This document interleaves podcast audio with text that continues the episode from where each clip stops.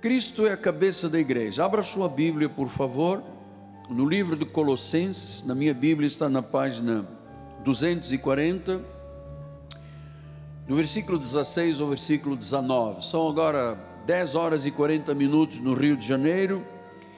Ninguém, pois, vos julgue por causa de comida e bebida, ou dia de festa, ou lua nova, ou sábados, porque tudo isso tem sido a sombra das coisas que viriam de vir, porém, o corpo é de Cristo. Ninguém se faça árbitro contra vós outros, pretextando humildade, culto aos anjos, baseando-se em visões, enfatuados, sem motivo algum na sua mente carnal, e não retendo a cabeça. Quer dizer que nós temos que, em primeiro lugar, conhecer e saber quem é o cabeça da igreja, o qual todo o corpo, a igreja, suprido e bem vinculado, cresce o crescimento que procede de Deus. Que esta palavra abençoe todos os corações em nome de Jesus. Vamos orar ao Senhor.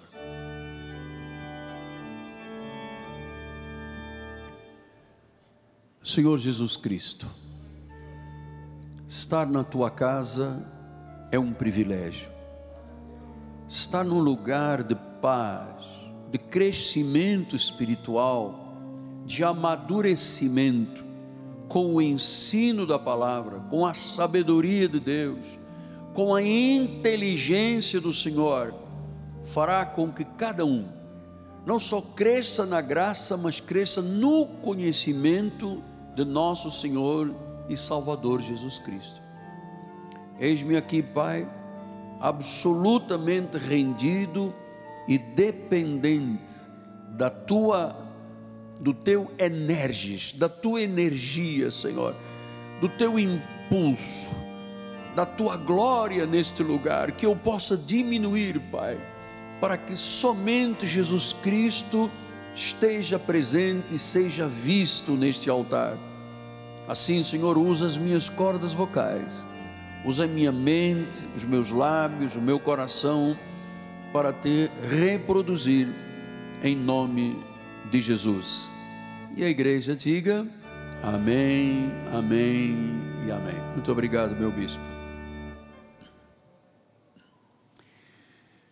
Meus amados filhinhos na fé, meus amados irmãos em Cristo, família de Deus, aqueles que têm uma marca, a marca do Cordeiro, aqueles que têm um nome, que foi passado, diz o livro do Apocalipse, numa pedrinha branca, hein? e que só você e Deus sabe que nome e pelo nome que Ele te chama. Família bendita, meus filhos na fé. Hoje nós vamos dar um, um mergulho profundo no coração de Deus para entendermos o significado de Cristo como cabeça da igreja. Cabeça tem a ver com comando, com pensamentos, tem a ver com autoridade, tem a ver com supremacia, tem a ver com primazia. Então, desde o início desta mensagem, eu lhe digo: neste ministério, humildemente lhe digo também, com toda a verdade, mão na Bíblia, conforme aprendi desde jovem, mão na Bíblia, falo a verdade e não minto o único nome que é adorado, exaltado, glorificado e magnificado é o nome de Jesus. É o nome de Jesus. Esta manhã uma irmã fez a gentileza de mandar um vídeo de um pregador e o pregador pregou 15 minutos, não falou uma única vez do nome de Jesus. Falou do copo d'água, do sal, da corrente, de, não falou uma única vez. Então, nós, para termos a realidade do que é uma igreja, e porque estamos aqui como corpo, corpo tem que ter o que? Cabeça. Disse Paulo em Colossenses 2, 2 e 3, para que o coração deles seja confortado e vinculado, juntamente em amor, e eles tenham toda a riqueza da forte convicção, tem que ser uma forte convicção do entendimento para compreenderem plenamente o mistério de Deus Cristo, em quem todos os tesouros, todos os tesouros da sabedoria estão ocultos, todos os tesouros. Ou seja, Cristo é o cabeça da igreja e eu tenho que ter uma forte convicção a este respeito. Por que uma forte convicção a respeito de Cristo Deus? É porque a tradição, e veio esta herança maldita de Roma, criou uma trindade. E os senhores sabem, a palavra ou a expressão trindade celestial não está na Bíblia. Isto foi criado por uma tradição romana. Então criaram um Deus Pai, um Deus Filho, um Deus Espírito Santo, quando na realidade só existe um Deus. Portanto, a nossa oração e a nossa relação espiritual é com Jesus Cristo, é com a deidade de Cristo. Cristo é Deus. Diga, Cristo é Deus. Então, todos os tesouros da sabedoria, todos os tesouros do conhecimento estão em Cristo Jesus. Isso é muito interessante você pensar desta forma. Tudo que diz respeito à divindade de Cristo são as verdades que estão entesouradas na palavra e no nosso coração. Colossenses 1,19, ele diz: Porque aprova Deus que nele, em Cristo, residisse toda a plenitude. Portanto, a manifestação de Pai, a manifestação de Filho e a manifestação do Espírito Santo, a plenitude de Deus, o que é Deus na realidade, está na pessoa de Jesus. Então, amados, é em Jesus que nós nos tornamos também completos. Ele é o centro da igreja. Eu vou repetir, ele é o centro da igreja. Nós somos cristocêntricos. Até o altar da igreja, o púlpito está no centro, porque existem catedrais que têm no canto, não é? O padre sobe lá em cima e está no canto, como se a palavra não fosse tão importante assim. Então nós temos em Cristo o centro da igreja. Jesus Cristo é o único Senhor. E quando você começa a pensar desta forma, você começa a ter maturidade. Porque, irmãos, o que indica a maturidade de uma igreja é o foco que ela tem na pessoa de Jesus. Ele disse há pouco, eu ouvi um pregador esta manhã, 15 minutos, falou de tudo, menos do que era importante, que era Jesus. E assim a tradição cristã tem vivido por séculos. E de uns 30 anos para cá, piorou porque Jesus foi realmente substituído pelo sal, pelo óleo, pelas correntes, por tudo isso, que não tem nada a ver com o cristianismo. Então, nosso foco nesta igreja é o glorioso Jesus, nosso querido Jesus Cristo, nosso amado Senhor, nosso Senhor, Redentor, Salvador, o meu Redentor vive, diga isto: o meu Redentor vive meu redentor vive. Meu redentor vive. Então, Paulo, para descrever o que era a igreja e o cabeça da igreja, o que governa, são os pensamentos de Jesus que governam a igreja. O senhor não vem aqui para me ouvir fazer um discurso político. Você não vem aqui, já temos o nosso deputado que o faz muito bem, os nossos deputados amigos da igreja. Você não vem aqui para me ouvir ter uma palavra sobre a economia do Brasil. Você veio aqui para me ouvir falar de Jesus. Ele é o centro da igreja. Ele é o centro da igreja. Então, Paulo explicou em Filipenses 3, 13 e 14: ele diz: Irmãos, quanto a mim, não julgo havê-lo alcançado. Mas uma coisa eu faço, uma coisa. Eu me esqueço das coisas que para trás ficam. Você sabe que esquecer é uma arte. Poucas pessoas conseguem esquecer o seu passado. E temos que esquecer, ele diz: eu me esqueço das coisas que ficam para trás e eu avanço para as que estão diante de mim. Versículo de número 14: prossigo para o alvo, para o prêmio da soberana vocação de Deus em Cristo Jesus. Então vamos pensar. Uma coisa eu faço. Que coisa é esta? Que quando ele diz, eu me esqueço das coisas que ficam para trás, eu avanço, eu tenho um alvo. O que, que ele estava falando desse alvo? Ele estava falando de Jesus. Veja, Paulo foi um teólogo mestre, o homem que recebeu a revelação da graça de Deus. Ele era um perito arquiteto que lançou os fundamentos da igreja. Ele foi o maior teólogo da época e de todos os tempos, a parte de Jesus. Foi ele que compreendeu a simplicidade da vida cristã a simplicidade devidas a Cristo. Foi Ele. E a simplicidade da igreja. Amados, quando você conhece um pouco da teologia da graça, que é o que nós pregamos, porque as nossas raízes estão na graça de Deus, na igreja reformada alemã, e nós somos herdeiros da herança de Martinho Lutero, de John Knox, Calvino, Spurgeon, todos esses até chegarmos aos reformadores atuais. Então, essa coisa, uma coisa eu faço. Interessante, né? Ele disse: Eu me esqueço, eu avanço, eu tenho um alvo. Meus amados, isso é de suma importância, porque às vezes a pessoa fica remoendo lá com o seu passado, com os seus dramas, com os seus problemas, né? e se esquece que a igreja tem um alvo.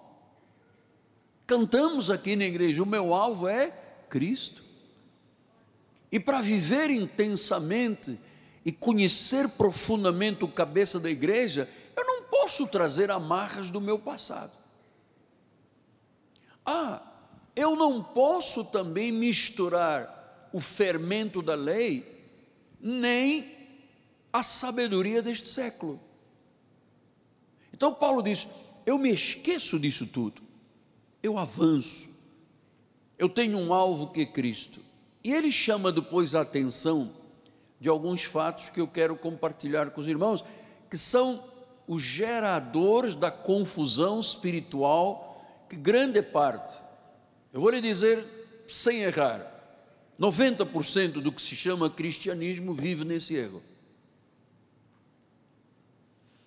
Então, Paulo disse em Filipenses 3,2: Acautelai-vos dos cães, acautelai-vos dos maus obreiros, acautelai-vos da falsa circuncisão.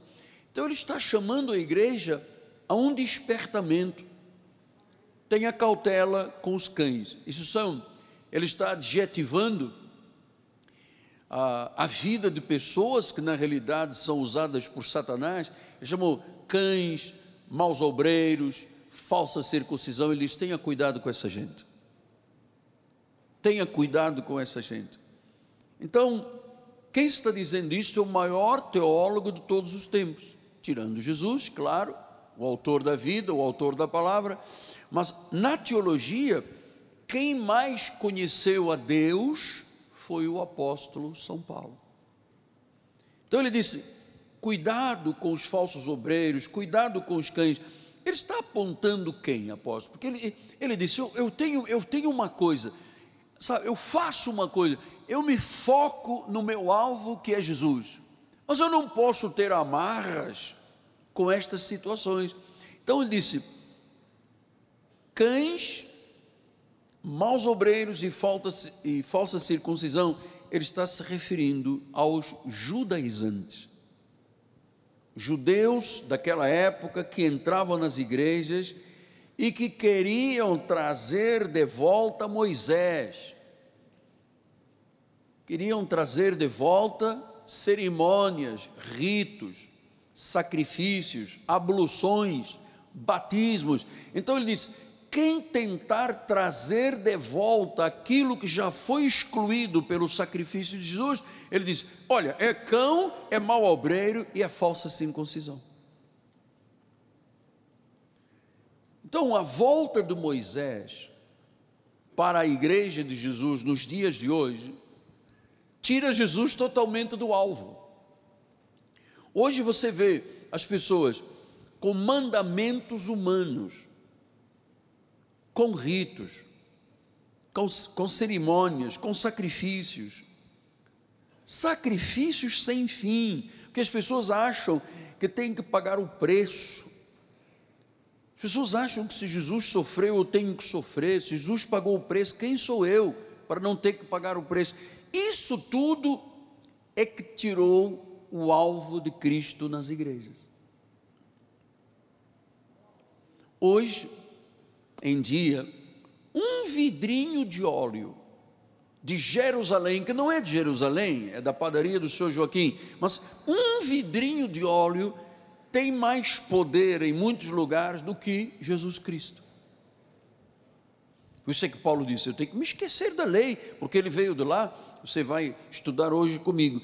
Então, é, aquilo que é parte da velha aliança, chamado, chamada falsa circuncisão, não pode mais fazer parte da igreja atual. Porque a verdadeira circuncisão que os judeus faziam no prepúcio do homem, do rapazinho, mas a verdadeira circuncisão não é algo externo, é algo interno, é algo que Deus faz no coração.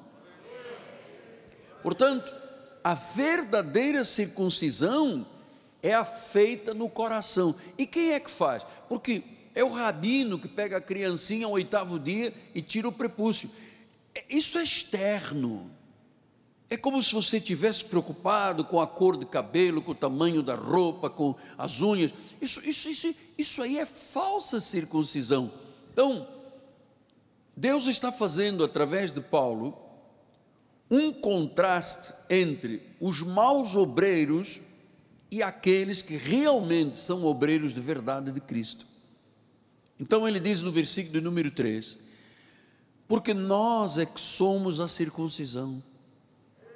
Nós adoramos a Deus, nós os que adoramos a Deus no Espírito, nos gloriamos em Cristo Jesus, não confiamos na carne. Portanto, os legalistas, os judaizantes confiam na carne. Olha, eu fui no monte, hein? me respeite. Eu passei 41 dias de jejum. Eu fiz uma vigília de quatro noites. Eu deixei de comer dez dias. Amado, isso tudo é quem confia na carne. Mas Paulo disse que nós, que somos a verdadeira circuncisão, não confiamos na carne. Nenhuma obra da carne é recebida por Deus. Olha, amados, eu posso me colocar aqui lambendo o pó do chão, batendo com a cabeça num granito, ah, não comendo, não bebendo. A Bíblia chama isso tudo de falsa circuncisão. Então nós nos gloriamos, disse Paulo, em Cristo. Nós adoramos, nós glorificamos, nós nos achegamos a Deus não temos qualquer ligação com a nossa carne, porque se for segundo obras da carne, os méritos são pessoais. E vocês, Jesus disse que a salvação era por graça mediante a fé, disse isso não vem de vós, vem de Deus, para que ninguém se glorie. E o que é que você vê pessoas fazendo hoje em dia? Se gloriando. O diabo apareceu, eu fiz um jejum dez dias. Mas você sabe, isso tudo tem a aparência de santidade, mas é falsa, é falsa circuncisão. Porque qualquer mérito que venha para minha pessoa ou para a sua pessoa é falso. Qualquer mérito. Se você disser, fui eu, o Senhor já não está presente. Nós aprendemos aqui com uma expressão a canalizar tudo para Deus. Pastor, eu fiz um bom negócio, mas foi Jesus. Eu consegui comprar, mas foi Jesus. A minha vida se restaurou, Jesus. Então, canaliza, diga canaliza. Habitue-se a exaltar e a glorificar somente a Jesus Cristo. Não dê honras e glórias aos homens, amado. Não beije mãozinha de ninguém.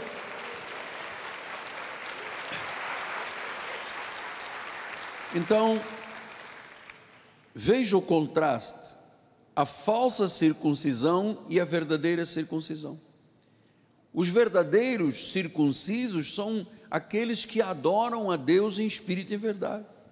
Os falsos, amados, quem usou esta expressão não fui eu, foi Paulo, o maior teólogo da graça do mundo, da existência do cristianismo. Ele disse: quem é verdadeiro adorador é o que adora a Deus em espírito e verdade. Os outros são falsos, são cães e maus obreiros.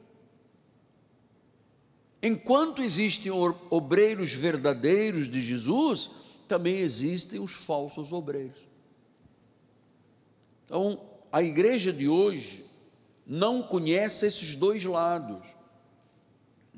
Porque Paulo conheceu isto na sua própria pele. Ele era um fariseu, ele era um legalista, ele foi um mau obreiro. Ele perseguiu a igreja.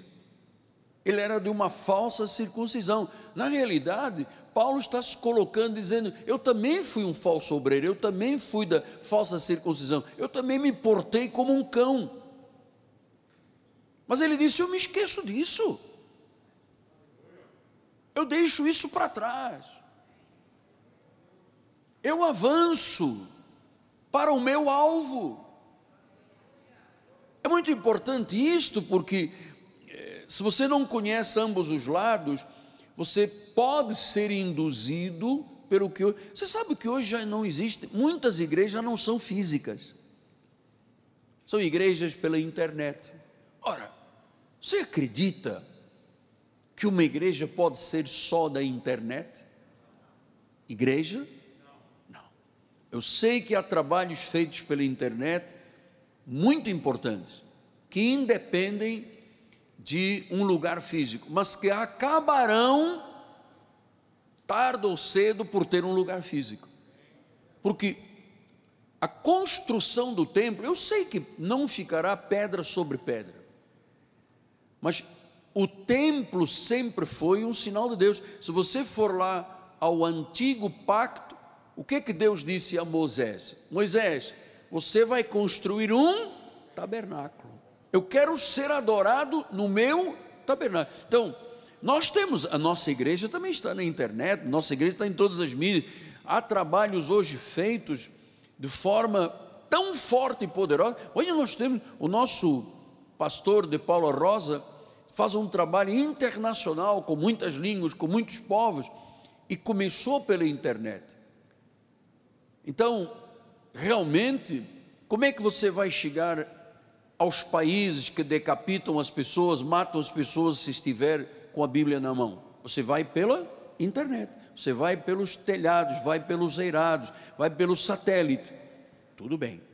Mas onde houver liberdade de culto, tem que ter a casa do Pai porque senão o corpo não se une. Nós estamos aqui, amado, nós somos um corpo. Se um de vocês não estiver aqui, é como se um dedo, um coração, a mente, sei lá o que, não está presente. Então, somos um corpo que Deus criou para, neste espírito comunitário, onde estiverem dois ou mais reunidos em meu nome, eu estarei. E aqui, olha, amado, a essencialidade da igreja é fundamental graças a Deus pelos dois governantes deste estado e deste município que têm esse entendimento. Igreja é lugar de busca de forças, igreja é lugar de repouso, igreja é lugar de paz, igreja é lugar de crescimento, igreja é lugar de comunhão. Meu Deus, tirando a igreja da nossa vida, nós seríamos lobos perdidos no mato, barata esmagada num cantinho por um sapato bicudo, não seríamos nada. Então, Paulo diz no versículo 4: Bem que eu poderia também confiar na carne. Olha, aqui está falando o grande teólogo eu também poderia confiar na carne. Se qualquer outro pensa que pode confiar na carne, eu ainda mais. Então o que que Paulo está dizendo? Paulo está dizendo que tinha credenciais, e essas credenciais se avantajavam aos demais da lei. Os judeus então pensavam que poderiam se esforçar para obter a sua salvação. Por isso é que eles tinham ritos, cerimônias, sacrifícios, por isso é que eles faziam a Páscoa, celebrando a festa dos tabernáculos, as sete festas judaicas, tudo isso era na intenção da salvação. Só que os judeus já foram salvos por nação. Deus disse: vocês não têm nada de especial a mais que os outros, mas eu resolvi amar-vos. Portanto, quem é que será salvo? Aqueles que foram salvos por nação, conforme Deus fez, e aqueles que eram gentios, a quem Deus predestinou, adotou e que chamou de filhos. Somos nós, o povo de origem gentílica. Então, é, salvação por obras, atos de justiça, atividades religiosas, não acontece. Paulo viveu assim, como um cão, um falso obreiro, um falso circunciso, até que um dia, quando ele ia caminho de Damasco, numa estrada, ia com ordens de prisão, ele tinha consentido na morte de Estevão, ele mandava matar pessoas do caminho, que era o cristianismo primitivo. E quando ele entrou naquela estrada de Damasco, tudo mudou. Veio uma luz que brilhou, só ele viu. Ele ia com a sua entorragem, com os seus cavalos, sua entorragem. Diz que uma luz brilhou, ele caiu do cavalo, ele foi cego, ficou cego, não sabia nem para onde ia, foi levado à casa de Ananias, e aí começou o seu testemunho externo. Você sabe que pela experiência que eu ando aqui há muitos anos, vocês sabem, né? quase 47 anos de pregador e 42 anos e meio do pastor, ah, às vezes as pessoas que têm uma estrutura muito forte, muito poderosa, elas precisam de cair do cavalo. Elas precisam de passar por uma aflição, porque quem não vem pelo amor, vem pela dor.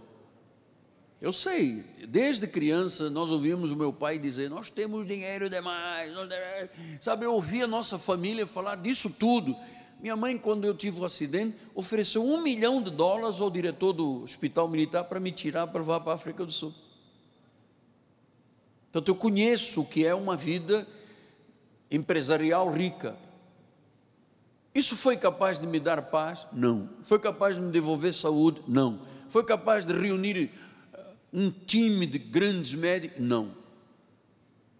Então, amado, às vezes a pessoa muda quando ela entra numa estrada de Damasco. Uma luz brilha.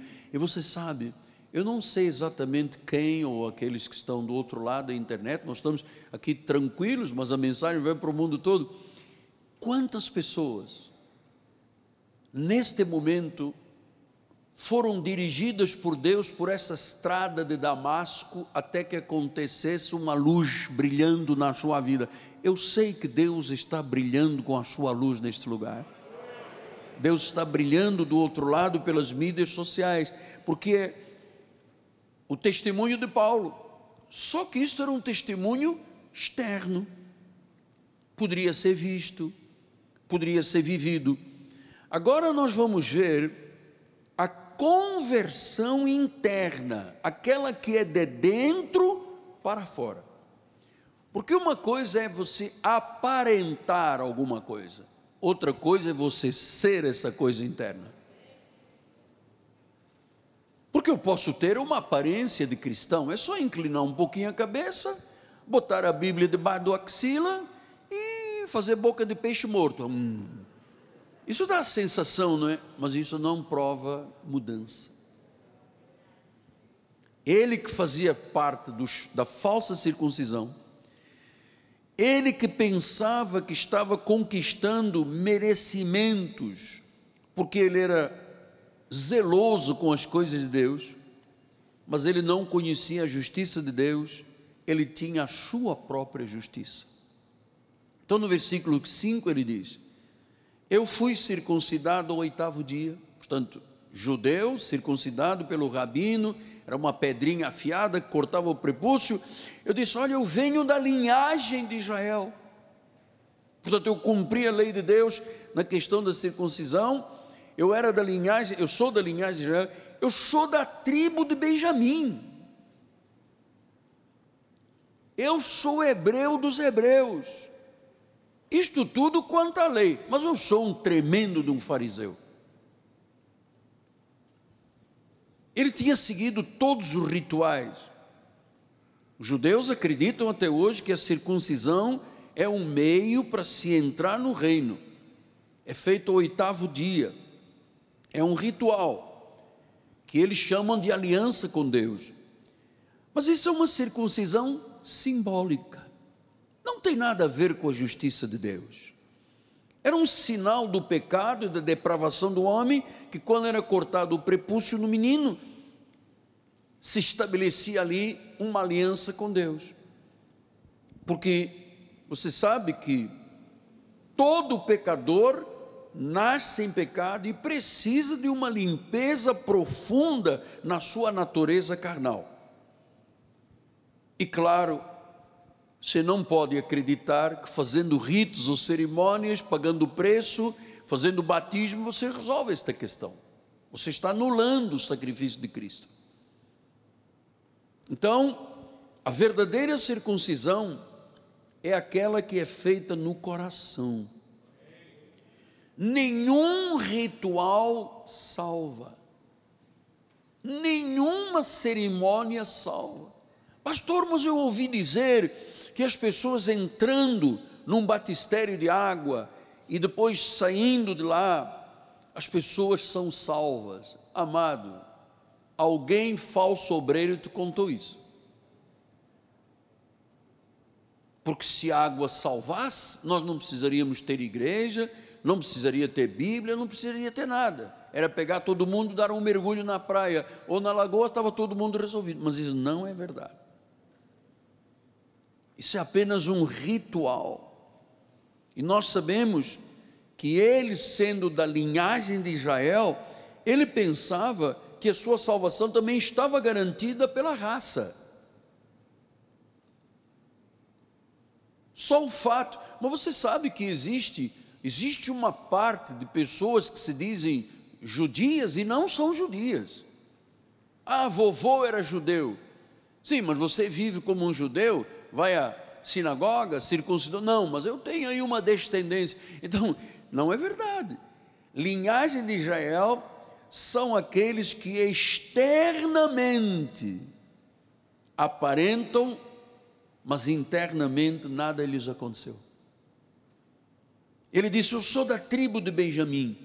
Ele era uma da, de uma das tribos mais nobres, das doze tribos. Ele tinha domínio sobre Jerusalém. Então, ele pensava assim: todos os ritos, o fato de eu ter uma raça, o fato de eu ter nascido numa família importante, o fato de eu ser da tribo de Benjamim, já está garantido. Eu sou hebreu dos hebreus, eu guardo todas as tradições, eu faço todas as cerimônias, eu observo o sábado, as festas judaicas, eu cumpro todas as tradições. Mas isto não era perfeição. Ele diz: quanto à lei, por isso é que ele teve que se esquecer do passado. Ele disse: Eu sou um, ou era um fariseu. Quanto à lei. Então, quanto à lei, eu fui um católico apostólico romano. Nós temos aqui irmãos que vieram do orientalismo, do espiritualismo, isso era o passado, eram coisas da lei. Mas ele disse: Eu fui um fariseu. Você sabe que existiam várias classes sociais ah, no meio espiritual judaico. Havia os fariseus, os saduceus, os essênios, os zelotes. Tudo isto eram segmentos espirituais, mas que não garantiam a salvação. E Paulo escolheu ser um fariseu. O fariseu era alguém que estava estudando o tempo todo, compreendia a lei de Moisés, a, a, cada detalhe, cada exposição da lei, os fariseus conheciam regras, cerimônias, sacrifícios, jejuns. Eles iam para o muro das lamentações, moviam a cabeça, tentando ser salvos.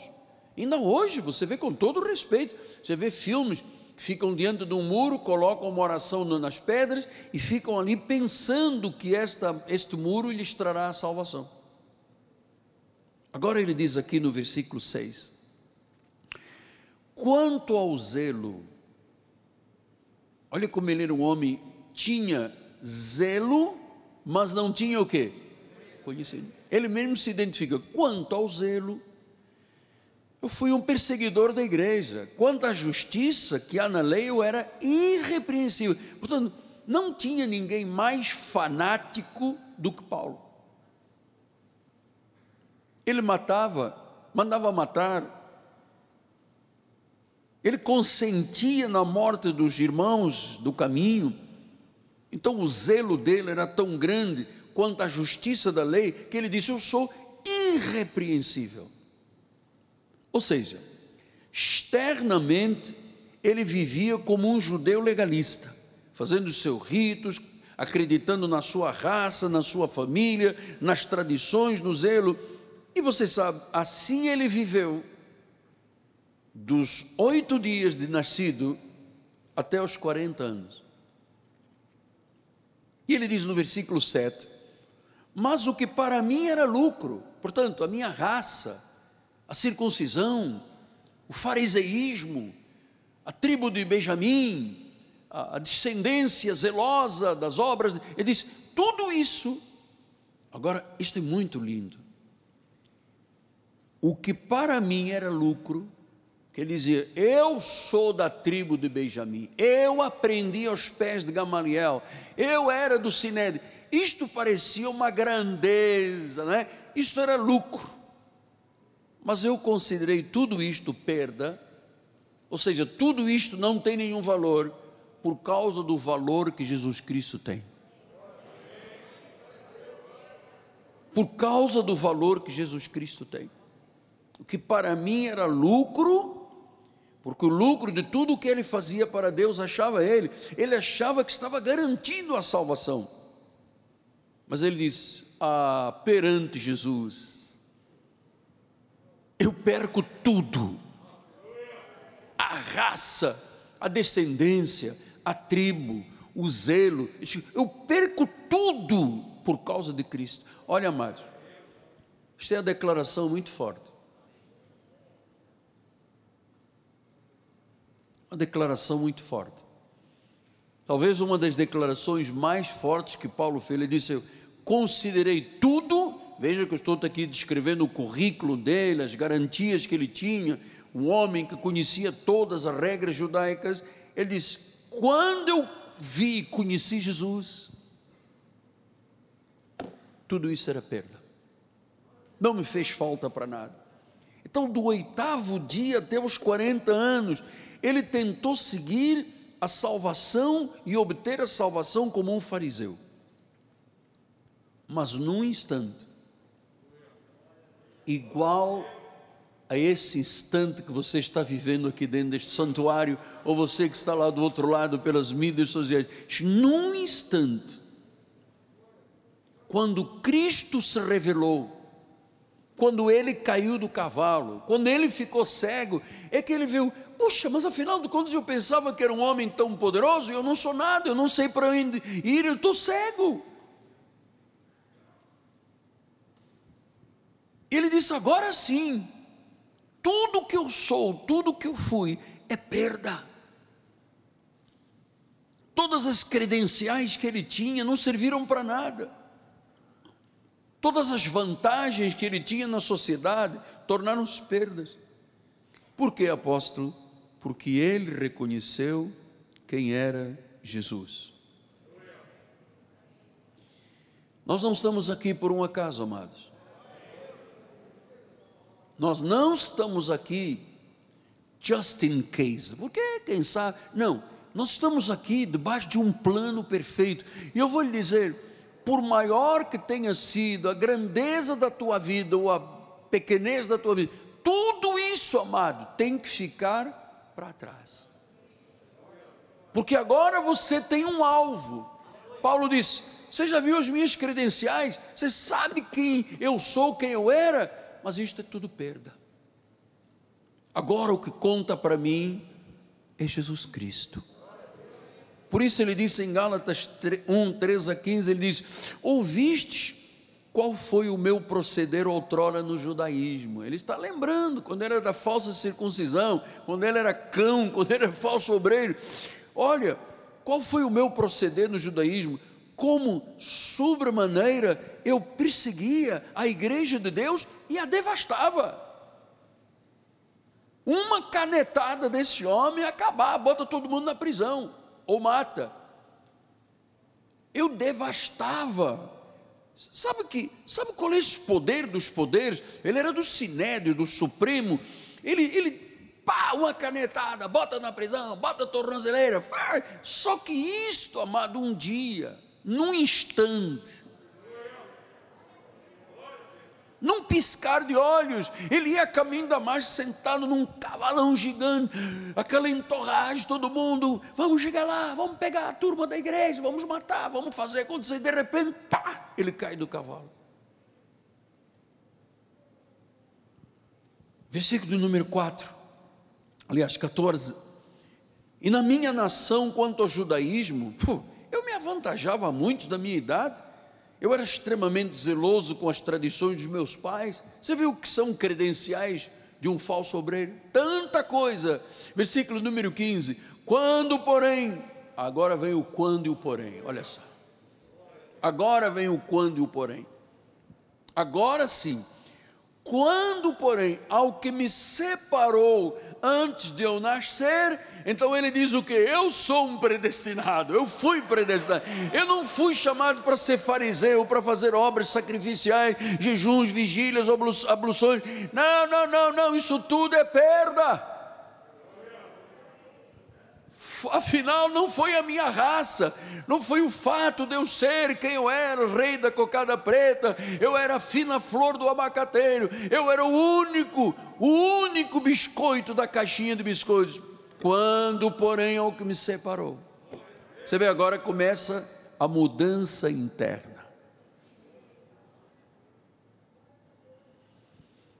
Antes de eu nascer, Allah,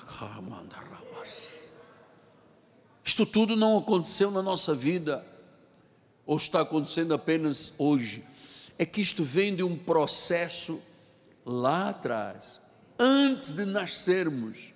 O Senhor já nos havia separado. Antes de termos carne, éramos um espírito que Ele colocou num ventre de uma mulher para nos dar um corpo de carne, ossos, pele, sangue e tendões.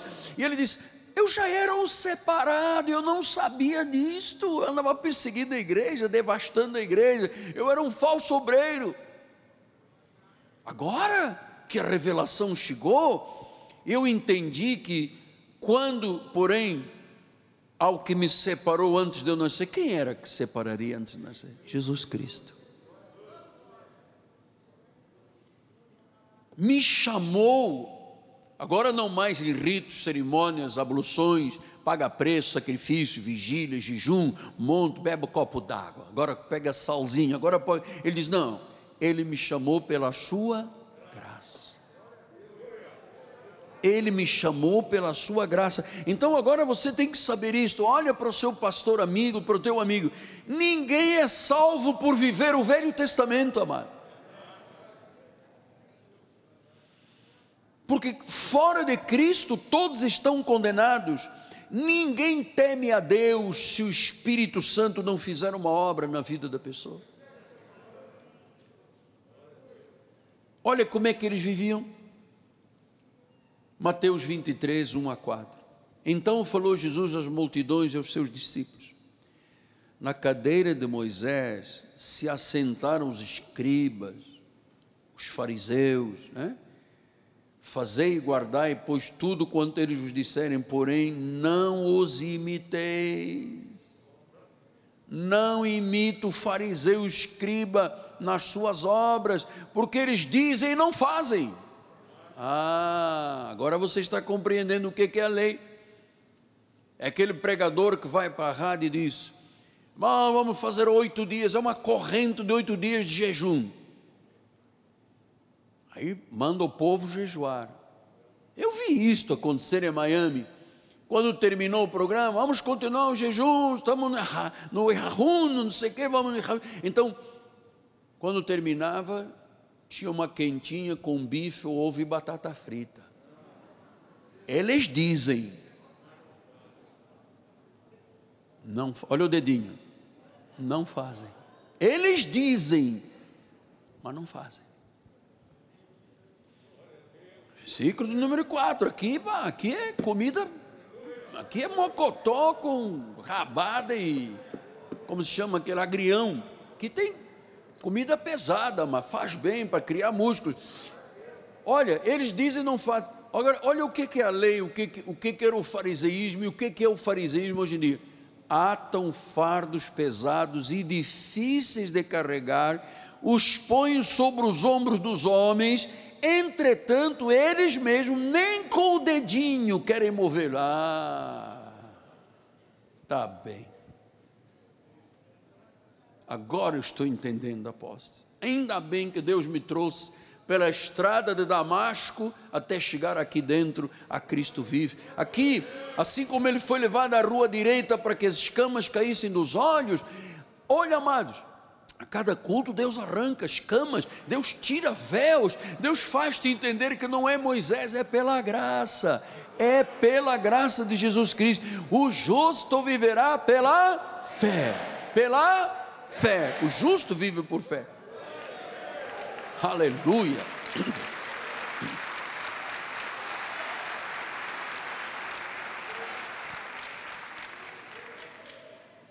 O justo vive por fé. Versículo número 5. Praticam, porém, todas essas obras com o fim de serem vistos pelos homens. Praticam as obras da lei para serem vistos. Ui, aquela irmã, aquela irmã é irmã batata. Falou, Deus tremeu, roeu as unhas e disse: Manda um anjo rápido, porque a irmã batata determinou. E quem sou eu perante a irmã batata? Agora vamos ver o, ouvir o testemunho da nossa irmã que passou 40 dias ajoelhada. A irmã falou: tragam dois irmãos, carreguem no colo para cá. Olha o joelho, a patela, tudo ensanguentado, crosta com sangue. Esta sim, esta é uma. Para serem vistos dos homens. Sabe o que eles faziam? Alargavam os filactérios, alongavam as franjas que eles usavam aquelas franjinhas, com aquelas caixinhas que usavam aqui numa fita. Versículo número 5, 13. Ai de vós, escribas e fariseus, isto é hipocrisia. Fechais o reino dos céus diante dos homens, pois vós não entrais, nem deixais entrar os que estão entrando. As obras da lei não entram nos céus.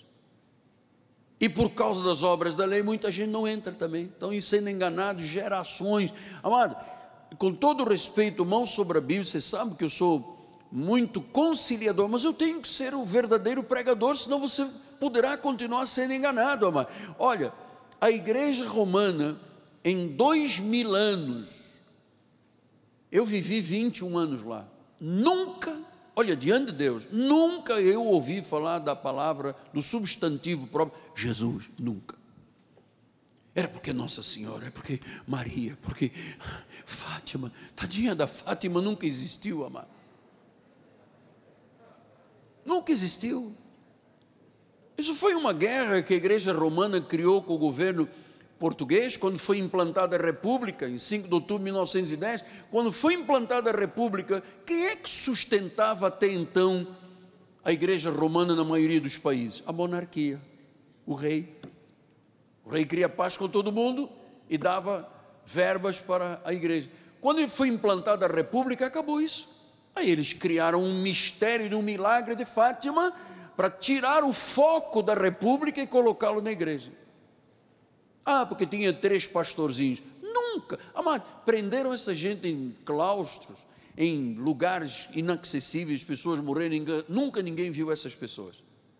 Os três pastorzinhos. São hipócritas. Versículo 14 e 15. Ai de vós, escribas, fariseus hipócritas, vocês devoram a casa das viúvas e para justificar vocês fazem longas orações. Por isso sofrereis juízo muito mais severo. Mas eu vou lhe dizer com todo temor, humildade, mansidão, paz. Deixa eu lhe dizer, eu sei agora, agora já tem alguns anos, que já tem 30 anos, eu sei agora por que que Deus me chamou a mim, um inútil, um servo que não vale nada, mas não tem comprometimento com ninguém, nem nada, nenhum esquema de nada, zero. E disse: Miguel, eu vou iluminar os olhos do teu coração porque eu quero que você pregue a todas as nações do mundo. A todas as nações do mundo.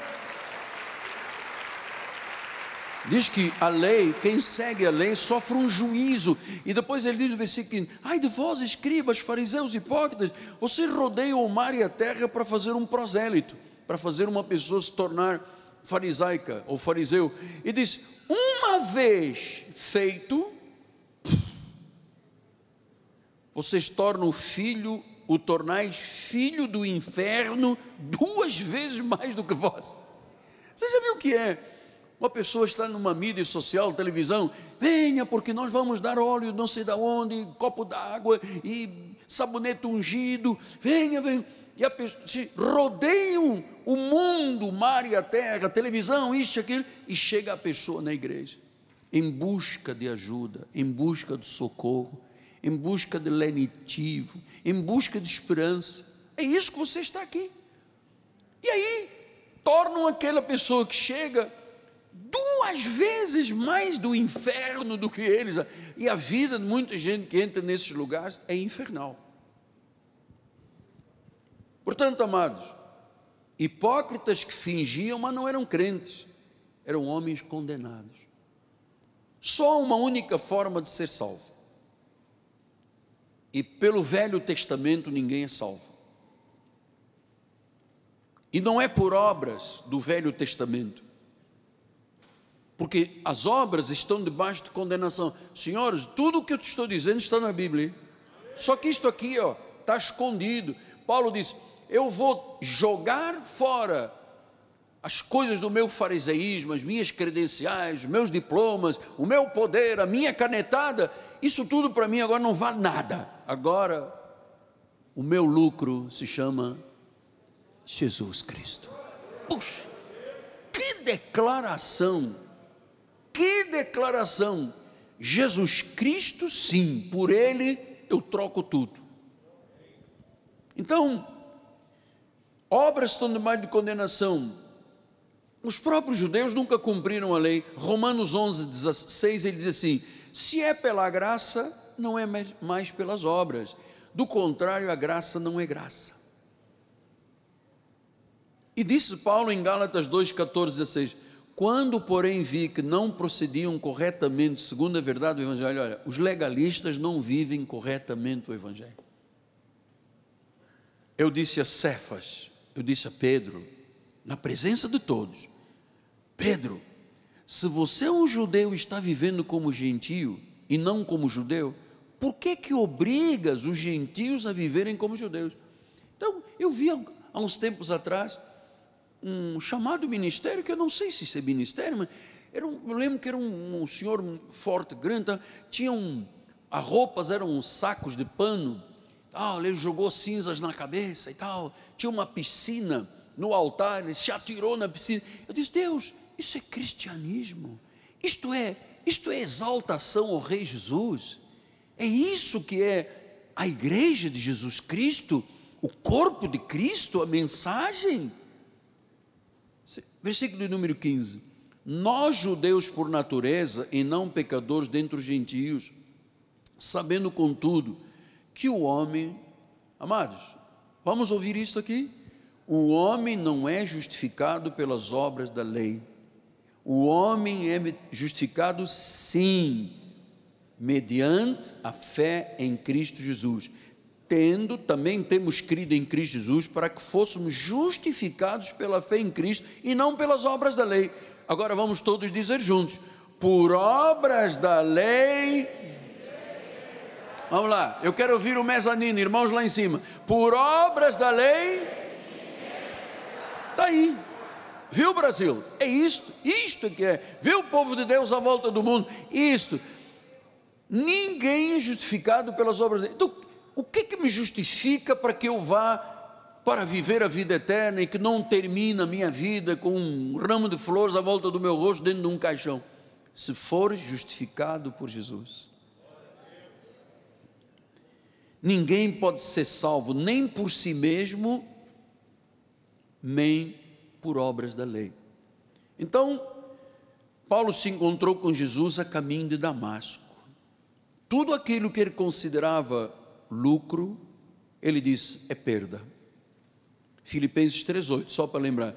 Deveras considero tudo como perda por causa da sublimidade. Ah, meu Deus, eu imagino Paulo dizendo: sexta-feira de sacudimento. Isso não é conhecimento. Eu considero todas as minhas credenciais como perda, como refúgio, não servem para mim por causa da sublimidade do conhecimento de Cristo Jesus, meu Senhor. Diga isso, Jesus, meu Senhor. Diga, conhecer a Jesus é a coisa mais sublime desta terra, mano sublimidade do conhecimento, meu Senhor. Diz que por amor do qual, por amor a Jesus, eu perdi todas as coisas, que eu as considero como refúgio, é lixo. O que me importa agora é ganhar Cristo. Aleluia. Eu considero refúgio. Então, agora você percebe que Deus começou uma obra interior na vida de Paulo. Você sabe que o Espírito Santo está trabalhando em mim e você, neste tempo todo que estamos aqui, você não está vendo, mas os resultados você vai ver. Cristo tinha tanto valor para Paulo, que ele diz: todo o meu passado é refúgio, todo o lucro que eu tinha com as minhas heranças judaicas é refúgio o encontro com Jesus transformou a minha vida. Tudo mudou na vida de Paulo. E por quê? Porque ele teve um encontro com Cristo. Ele encontrou a justiça de Deus. Ele diz no versículo 9: Eu fui achado nele, não tendo justiça própria, mas mediante a justiça que procede de Deus. Ele encontrou a justiça.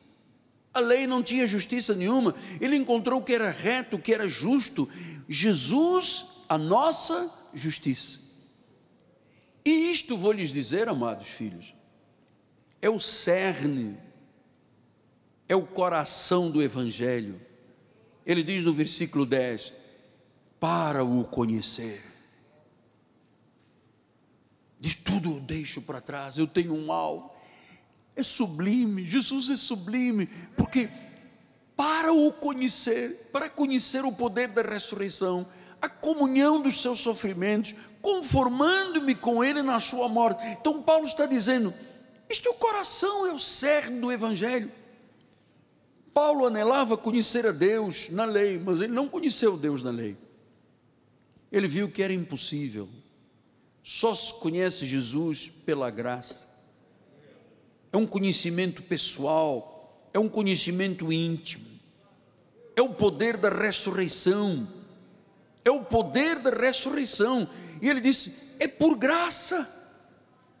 É por graça. Agora eu tenho até o conforto dele nos meus sofrimentos. Amados, isto é glorioso. A obra de Jesus foi consumada. Paulo finalmente encontrou um parceiro para sua dor, para ter conforto, para cuidar dele, que estaria com ele mesmo no meio do sofrimento. Ele encontrou o sumo sacerdote, que é Jesus, ele encontrou um Deus misericordioso. Ele disse: é por graça. É por graça. Se não há graça, não há vida eterna. Pastor, mas só o irmão diz isso? Não, eu e a Bíblia, o próprio Deus. Eu estou usando a Bíblia, mano. Olha aqui, sagrada.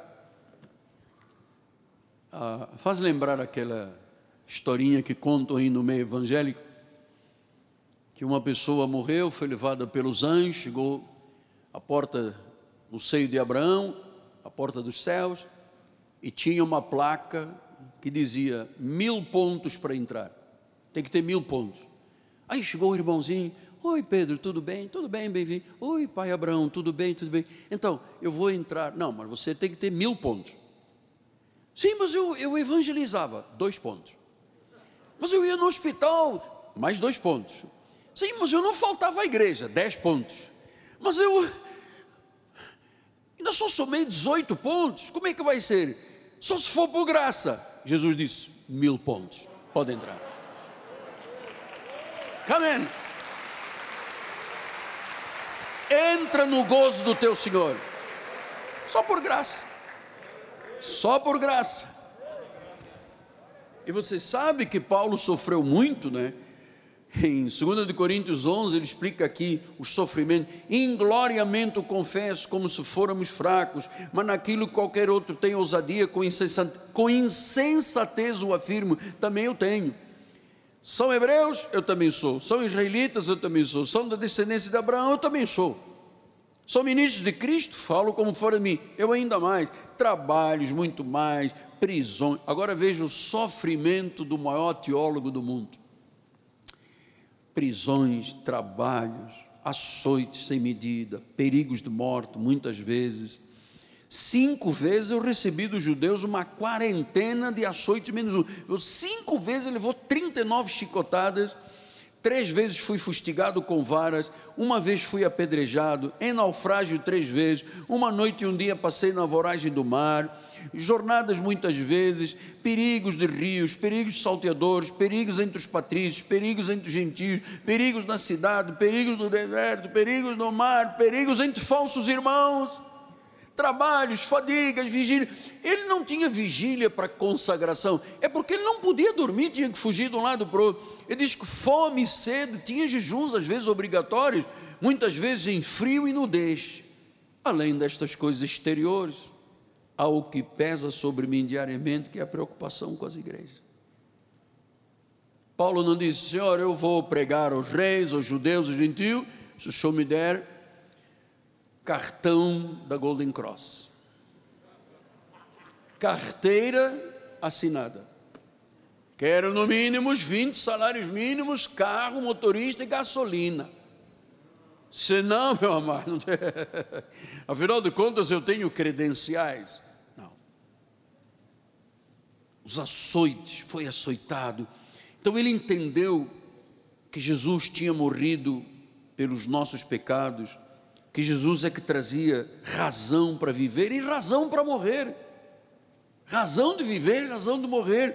Então, é, Paulo disse: agora eu faço uma coisa. Ele já estava com 65 anos, 25 anos de ministério, dos 40 aos 60. Agora eu entendi que tudo aquilo que eu fazia no passado era refúgio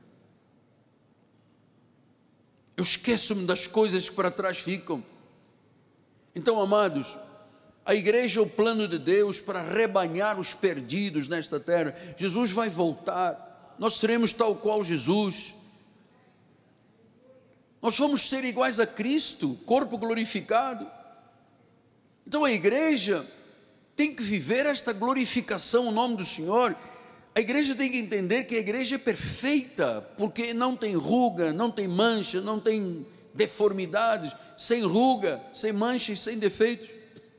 Ele diz em 2 Coríntios 3,18: ah, Todos nós com o rosto desvendado, contemplando como por espelho a glória do Senhor, somos transformados de glória em glória, de culto em culto de mensagem em mensagem, de reunião de oração em reunião de oração, escola bíblica, escola bíblica, juventude, juventude, somos transformados à sua própria imagem. A sua própria imagem. Quem faz esta obra? O Espírito. O Espírito Santo. Filipenses 3,14, estamos nos aproximando do final. Prossigo agora para o alvo. Agora eu tenho um alvo. Gente, eu tinha todas as credenciais, eu era hebreu, eu era judeu, eu era cidadão romano, eu aprendi aos pés de Gamaliel, eu me avantajava a todos da lei, eu era zeloso, eu era do sinédrio, eu era, eu era, eu era, eu era, não era nada. Todos morrerão nesta terra, amado.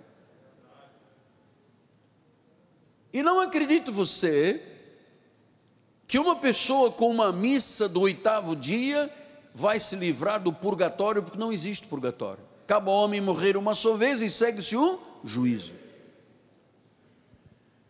Então, amados, nós precisamos de levantar a Cristo como uma, a nossa bandeira, como o Senhor, temos que exaltá-lo, temos que glorificá-lo através da nossa vida.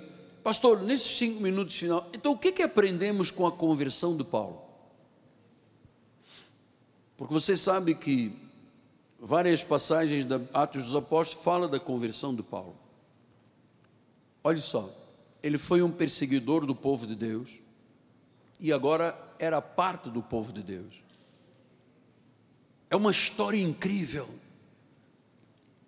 A sua conversão foi incrível. E claro, não é diferente de nós, apenas pelos atos cometidos por ele é que somos diferentes, mas a nossa conversão é igual a de Paulo. Todos nós fomos escolhidos, todos nós fomos chamados para a salvação. Então, quando Jesus apareceu a Paulo, com aquela voz poderosa de muitas águas, disse: Saulo, Saulo, por que você me persegue? E quando aquela luz brilhou, Paulo ficou cego. Paulo se rendeu Deus o surpreendeu a caminho de Damasco. Ele vivia numa crise tremenda. Ele sabia que tudo que ele tinha conquistado na terra não valia um dedo mínimo de Jesus. Ele sabia disso. O fariseu, o culto, o devoto da lei, ele não imaginava do que, que aconteceria naquela estrada de Damasco. Quando Deus interferiu, quando Deus interferiu e ele caiu daquele cavalo, certamente Deus falou com ele: Paulo, o que você está fazendo com a sua vida não é o melhor para a sua vida.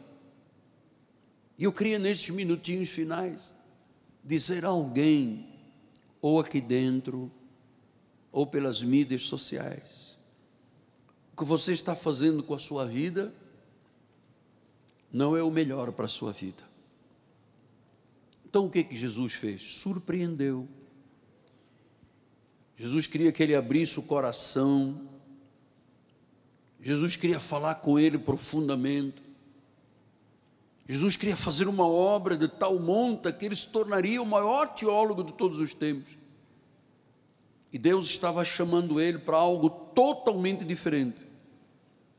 Este homem tinha amarras espirituais malignas. E ele aprendeu que a única rocha sólida da vida é Jesus. Que riquezas, prazeres fúteis, poder humano dá uma falsa impressão de segurança, mas não é segurança.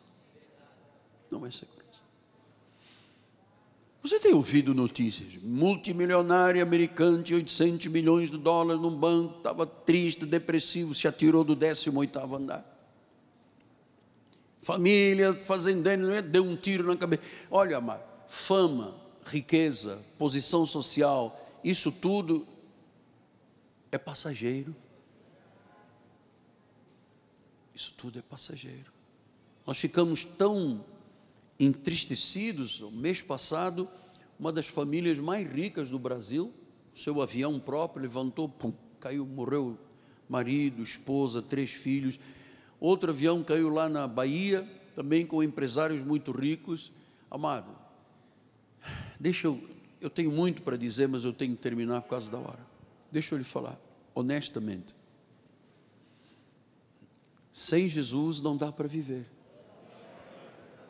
Mas também não dá para fazermos teatro com esta questão. Não dá. Fingirmos que somos de Cristo. Depois está chovendo, não vou à igreja, está sol, não vou à igreja, tem feriado, não vou à igreja. Ah, sabe, não dá mais. Então Paulo ouviu certamente Jesus dizer: o que você está fazendo com a sua vida não é o melhor para a sua vida. ele o surpreendeu. Ele caiu do cavalo, ele ficou cego, foi levado à rua direita, à casa de Ananias, ficou lá três dias cego. Ananias orou por ele, caíram as escamas e imediatamente ele saiu para pregar o Evangelho. Amado, Deus está te surpreendendo hoje. Talvez alguém não sei quem, que eu estou falando para fora e para dentro, mas guarda aquele trevo de quatro folhas, aquele versículo dobrado em quatro dentro da carteira, aquele patuazinho. Ah, uma vez uma senhora me disse aqui, ah, apóstolo, antes de conhecer o senhor, eu não fazia nada sem consultar a minha cartomante. Amada, o senhor está surpreendendo a igreja, surpreendendo a minha vida. Eu também um dia tive que cair do cavalo, num acidente brabo. 48 anos após o acidente, o senhor não tem ideia como é que me dói as articulações e as pernas, tanta cirurgia. Mas pela sublimidade de Cristo, eu troco tudo pela sublimidade de Cristo. Ele me surpreendeu numa cama de hospital quando eu ia amputar uma perna, na véspera, quando chegou um anjo e disse: Você será um pregador que levará a palavra de Deus à volta do mundo. Tinha cheiro fé, tinha necrose, estava abandonado por tudo, por todos. O dinheiro, a grandeza, tudo, o que os meus pais construíram não eram capazes de me resolver o problema que eu estava vivendo. Mas Jesus resolveu. Jesus resolveu. Então, você pode dizer, pô, mas uma hora e meia, apóstolo. Amado, você está sendo sublimemente ensinado a conhecer Deus, amado. Tenha paz. Um jogo de Fla-Flu, 90 minutos, mais intervalo, mais ah, não sei o que, pênalti, são quase duas horas, amado. Calma. Novela começa às seis da tarde e vai até às onze da noite. Calma. Deus está surpreendendo. Deus está dizendo: o que você está fazendo com a tua vida não é o melhor para a tua vida. A bebida alcoólica, a droga, a mentira, o engano, todos nós, Paulo disse isso, eu era isso também. Eu também era um grande fariseu católico. E Deus me surpreendeu naquela cama do hospital. E Ele está dizendo a você: venha a mim. Vem a mim. Aprenda com esta transformação de Paulo, interna e externa. E eu queria terminar só com esta frase. Pela sublimidade do conhecimento de Jesus, tudo para mim é refúgio. Dentro do caixão não cabe a casa, o carro, a empresa, os negócios, o dinheiro, não cabe nada. E aquilo que eu fizer nesta terra é que me levará aos céus, ou se fosse destinado à perdição ao Sheol. Entrega a sua vida a Jesus. Esta sublimidade da graça é que é a razão da vida. Por Cristo, eu faço qualquer coisa. Senhor Jesus, eu quero te louvar mais uma vez neste dia, Pai. Eu quero bendizer o teu santo nome. Eu quero te exaltar, porque dia a dia, de glória em glória, nós estamos tendo conhecimento de quem é Jesus na realidade. Que não tem nada a ver com obras, sacrifícios, batismos, coisas da lei, Pai. Não tem nada a ver. Jesus, que esta semente que foi semeada no coração do teu povo gere um crescimento, uma maturidade, para que todos hoje finalmente tenham um entendimento de que as coisas desta terra, as coisas do presente século, não fazem absolutamente falta para a nossa vida. Quem tem Jesus tem tudo. Quem tem Jesus tem toda a provisão. Então entregue a sua vida, fale com o seu marido, fale com a sua esposa, com os seus filhinhos, com os seus familiares, com o núcleo familiar, gente, sem Jesus não dá mas o conhecimento sublime dele me garante a vida eterna, Pai. Sim, Jesus. Sim, o teu amor, Pai.